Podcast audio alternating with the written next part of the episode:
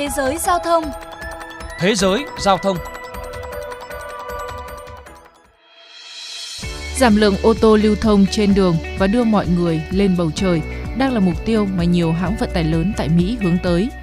Điều này thể hiện qua việc thời gian gần đây, hàng loạt hãng hàng không thương mại tích cực đầu tư cho các công ty khởi nghiệp phát triển taxi bay với mục đích giúp khách hàng thực hiện những chuyến đến và đi sân bay nhanh chóng thuận lợi hơn. Cụ thể, cuối tháng mười vừa qua, hãng hàng không Delta Airlines thông qua khoản đầu tư trị giá sáu mươi triệu đô la Mỹ cho Joby Aviation, một công ty phát triển loại máy bay cất cánh, hạ cánh thẳng đứng, dự định hoạt động như một dịch vụ taxi hàng không. Ông Ed Bastian, giám đốc điều hành Delta Airlines chia sẻ: "Chúng tôi muốn đem đến cho hành khách cơ hội nâng cao trải nghiệm bằng cách đón và đưa họ ra sân bay với một phương tiện hoàn toàn mới, có thể giúp cắt giảm ít nhất năm mươi phần trăm thời gian di chuyển trên đường."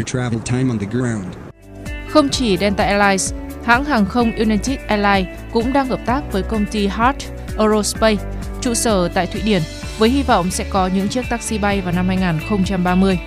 Ngoài ra, United Airlines còn đầu tư mười lăm triệu đô la Mỹ cho Ever Air Mobility để đặt thỏa thuận mua có điều kiện hai trăm máy bay điện bốn chỗ vào đầu năm hai không hai sáu.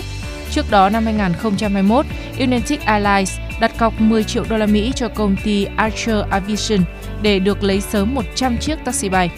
Không đứng ngoài cuộc, một hãng hàng không lớn khác của Mỹ là American Airlines mới đây cũng đầu tư hai mươi lăm triệu đô la Mỹ vào Vertical Aerospace, công ty có trụ sở tại Anh, với đơn đặt hàng là năm mươi máy bay chạy điện loại nhỏ.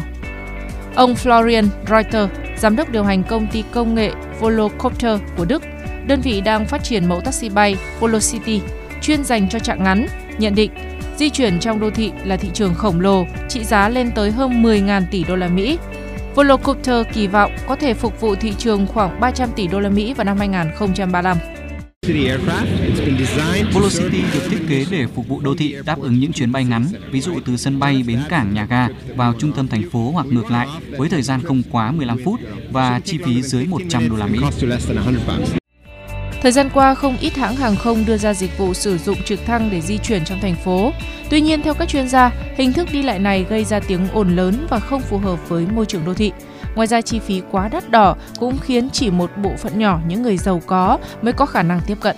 Ông Florian Reuter cho rằng, trong tương lai, taxi bay điện sẽ ngày càng phổ biến và đáp ứng nhu cầu của tất cả mọi người. Lúc này taxi bay có thể sẽ chưa rẻ hơn phương tiện vận tải trên mặt đất, nhưng chúng tôi kỳ vọng trong tương lai nó sẽ phù hợp với túi tiền của hầu hết mọi người, chứ không phải số ít người có điều kiện kinh tế. Ngoài ra, do chạy bằng điện nên phương tiện này cũng rất an toàn và yên tĩnh. Chia sẻ quan điểm trên, ông Brett Atchuk, đồng sáng lập hãng Archer Aviation, công ty đang phát triển máy bay điện có trụ sở tại California cho rằng,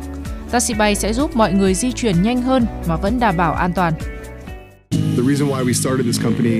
Lý do chúng tôi thành lập công ty này bởi chúng ta đang chứng kiến lượng phương tiện giao thông vận tải tăng nhanh chưa từng có tại các đô thị trên khắp thế giới. Mỗi ngày có hàng triệu người bị kẹt xe, cùng với đó là lượng khí thải carbon tăng cao trên toàn cầu do ảnh hưởng của phương tiện giao thông. Tất cả những gì chúng tôi đang làm là cố gắng xây dựng một thế giới nơi chúng ta có thể đi lại một cách tự do, tiện lợi và bền vững.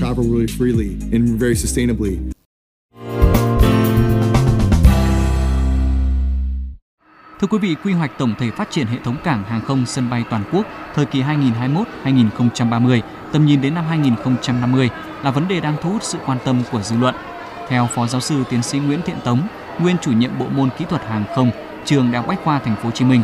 ngoài các sân bay dân dụng thương mại sản lượng nhỏ, Việt Nam nên có các sân bay chuyên dùng cho đường cất hạ cánh dưới một nghìn hai trăm mét và vốn đầu tư không quá lớn, phục vụ nhu cầu hàng không chung, du lịch, cứu thương và cả an ninh quốc phòng.